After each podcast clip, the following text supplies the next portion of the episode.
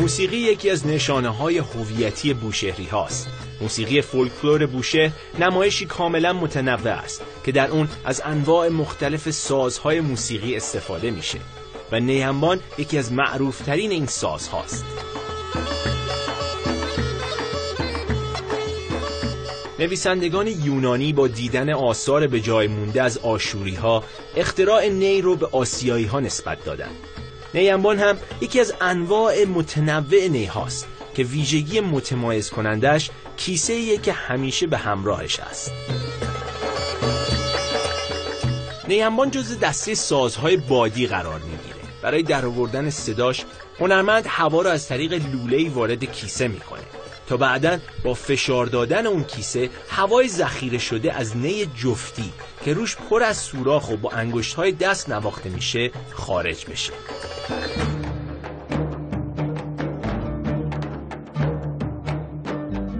به گفته استاد بخش جمع آوری نیها و اندازگیری و قطع اونها یکی از اصلی ترین بخش های این پروسه بسیار پیچیده است. نی رو انتخاب که کردیم بهترین جای نی رو سعی می‌کنیم انتخاب کنیم. و وقتی که نیرا رو می‌خوایم بچینیم سعی می‌کنیم از یه نی باشه نیامون و اندازه هاشون باید یه اندازه باشن. یعنی توی این نیا باید حتما دوتاشون یه اندازه باشه.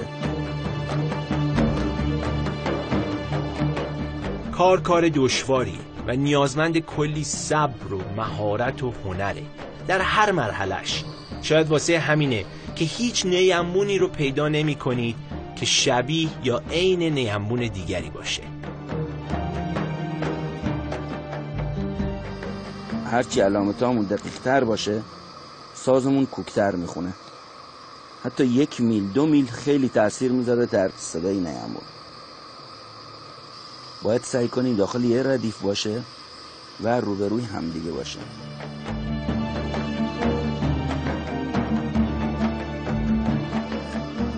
یه ساز خوب درست کنیم بهتر از اینه که ده تا درست کنیم و بی دقت و خوب نباشه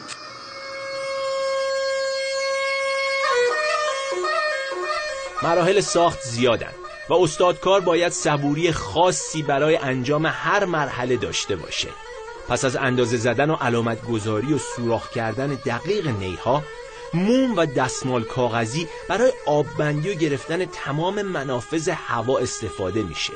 و در نظر داشته باشین که اگر در اثر حرارت محیط موم آب بشه در نهایت جذب دستمال کاغذی میشه. موم و دستمال کاغذی همچنین کمک می‌کنن به چسبیدن نی جفتی به ساختار اصلی ساز. خب مرحله بعد ساختن قمیشه که باید ما این ساز یه چیزی داشته باشه که صدا بده دیگه. خب اینا بهش میگن قمیش. یک سری نی هم البته این بار نیهای کوچیک رو سرخ می‌کنن تا به عنوان سوتک استفاده بشن.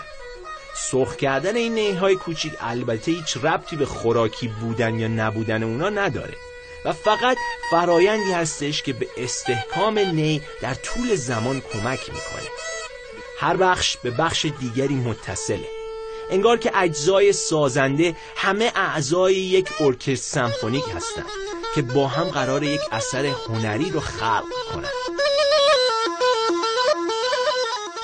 نیانبان خاص بودنش رو از کیسه ای می‌گیره که همیشه همراهش هست. کیسه ای که از پوست دباقی شده بز درست شده. فرم بدن حیوان و بخش های پا و گردنش که دوخته میشن محل نصب سوتک و نی جفتی هستند بنا به سلیقه سازنده نیمبان و یا سفارش دهنده اون در نهایت طرحها و نقشهای متفاوتی بر روی پوست طراحی و نقاشی میشن.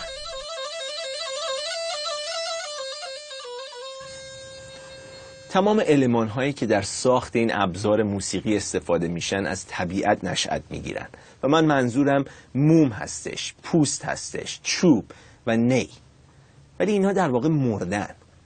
و به محض اینکه شما به درون این ساز میدمین اون هم با عشق مثل این میمونه که یک زندگی دوباره به این ساز میدین. صدای روحانگیز و زیبای نیمبون شما رو به طبیعت باز میگردونه. به همون جایی که این علمان ها از اونجا نشأت می‌گیرن و از اونجا میان. این هنر هستش. این قدرت جادویی موسیقیه. شما رو در هر زمانی به هر جایی که می‌خواین می‌تونه ببره.